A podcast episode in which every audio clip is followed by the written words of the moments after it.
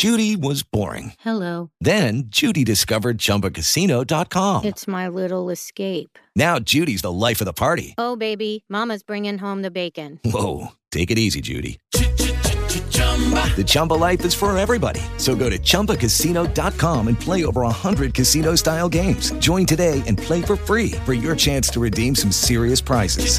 chumba ChumbaCasino.com. No purchase necessary. Void where prohibited by law. 18 plus terms and conditions apply. See website for details.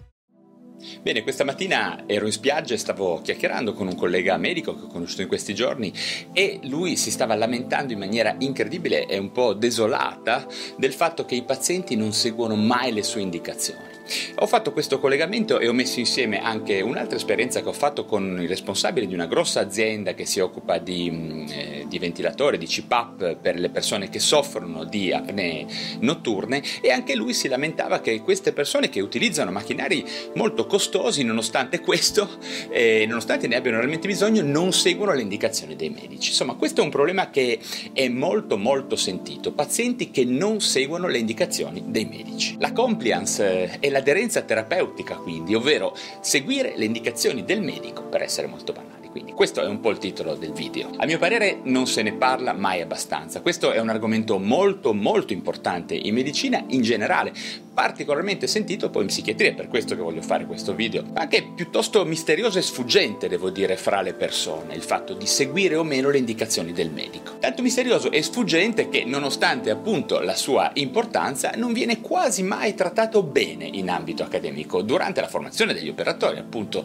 e anche i vari convegni, devo dire, è una, è una carenza che noto. O meglio, si sentono molte banalità e ovvietà, forse un pochino quelle che stavo discutendo oggi in spiaggia col mio collega. Lo voglio ripetere, vi voglio parlare dal mio punto di vista dell'aderenza terapeutica a cui spesso ci si riferisce con il termine di compliance. Per carità, se ne parla anche troppo forse quando ci si lamenta appunto che i pazienti non fanno quello che i medici ordinano loro, termine veramente arcaico a mio parere. Ma quando parliamo di questi argomenti sembra che ci riferiamo appunto a delle situazioni in cui alcuni soggetti illuminati, i medici appunto, forniscono delle informazioni preziose, diagnosi e cura appunto, a dei soggetti che le sprecano deliberatamente che sarebbero appunto i pazienti. Ovviamente le cose non stanno così. Parliamo quindi del concetto di aderenza alle cure che, sebbene possa sembrare intuitivamente comprensibile, necessita sicuramente di qualche veloce specifica per essere compreso bene. Voi potete immaginare come il miglior medico che fa la migliore diagnosi, consiglia la migliore terapia a un dato paziente,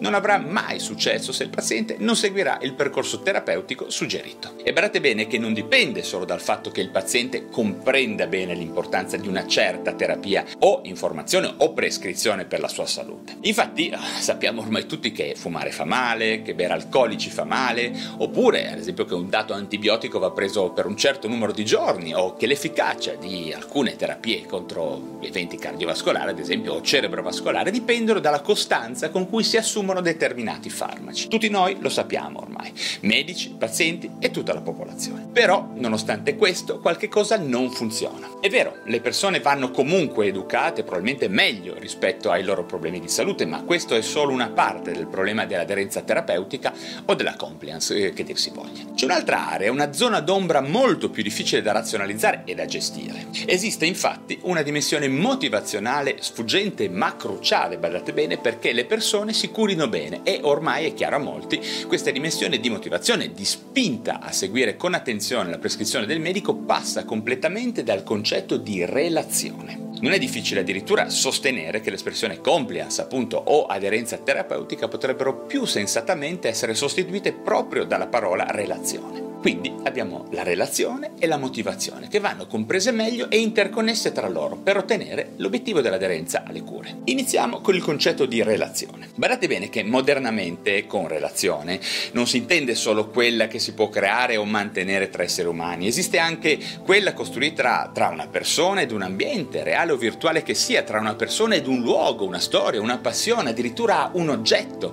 Gli esseri umani possono sviluppare relazione ed empatia con maggiore facilità possibilità di quello che si creda, a patto che ciò avvenga con qualche cosa che soddisfi dei criteri di complessità e, diciamo, di morfologia adeguati alle richieste implicite di un contatto emotivo. Esseri umani, ma anche avatar, avatar digitali, luoghi virtuali, narrazioni, possono tutti funzionare come catalizzatori di empatia e di relazione. Questo è importante nel momento in cui la relazione potrà ad esempio essere favorita e sostenuta da terapie digitali, da software o da interventi in remoto. In ogni caso il medico non può pensare di suscitare una qualche forma di motivazione se non ha costruito una ben solida relazione. Quindi la motivazione per essere efficace, ovvero per sostenere, facilitare il mantenimento di un comportamento, passa sempre da una forma di relazione significativa. Se io ho costruito una relazione, allora posso dire di avere una leva che mi permetterà di costruire degli adeguati elementi motivazionali in una data persona. A questo punto è molto importante ricordarci che esistono due diversi tipi di motivazione, la motivazione esterna e quella interna o automotivazione.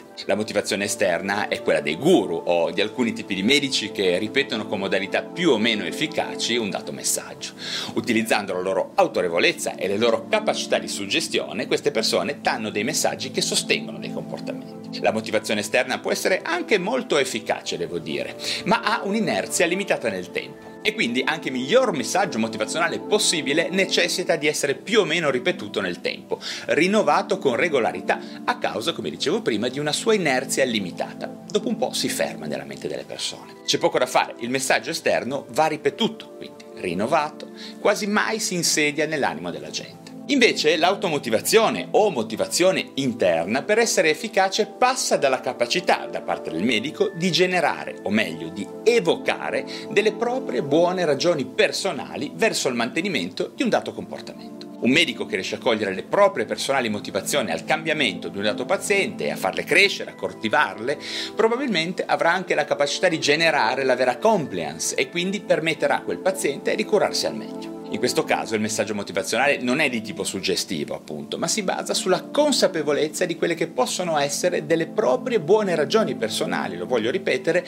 rivolte all'aderenza ad una data terapia o prescrizione. Possiamo concludere dicendo che compliance e l'aderenza terapeutica sono nascoste tra le pieghe del rapporto presente tra motivazione e relazione, ok? Questo dovrebbe essere uno dei lavori che i medici fanno, una delle competenze dei medici, non solo quella di saper diagnosticare bene e dare la giusta terapia, ma anche questo aspetto andrebbe molto molto curato, che passa comunque dalla relazione, quindi dalla comunicazione, quindi da competenze trasversali che non ci vengono comunque insegnate nei nostri corsi universitari. Ok, Bene, per adesso è tutto e se vi è piaciuto questo video datemi un like e se vi interessano la psichiatria e le neuroscienze iscrivetevi a questo canale YouTube e date un'occhiata anche al mio blog valerrosso.com e ah, ricordatevi anche che è un podcast su iTunes e su Spotify in cui troverete gli audio di questi video se volete ascoltarli in macchina o sotto la doccia. Grazie ancora per la vostra attenzione e ci vediamo al prossimo video.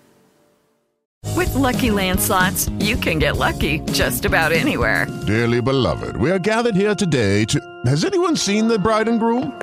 Sorry, sorry, we're here. We were getting lucky in the limo and we lost track of time. No, Lucky Land Casino, with cash prizes that add up quicker than a guest registry. In that case, I pronounce you lucky. Play for free at LuckyLandSlots.com. Daily bonuses are waiting. No purchase necessary. Void where prohibited by law. 18 plus. Terms and conditions apply. See website for details.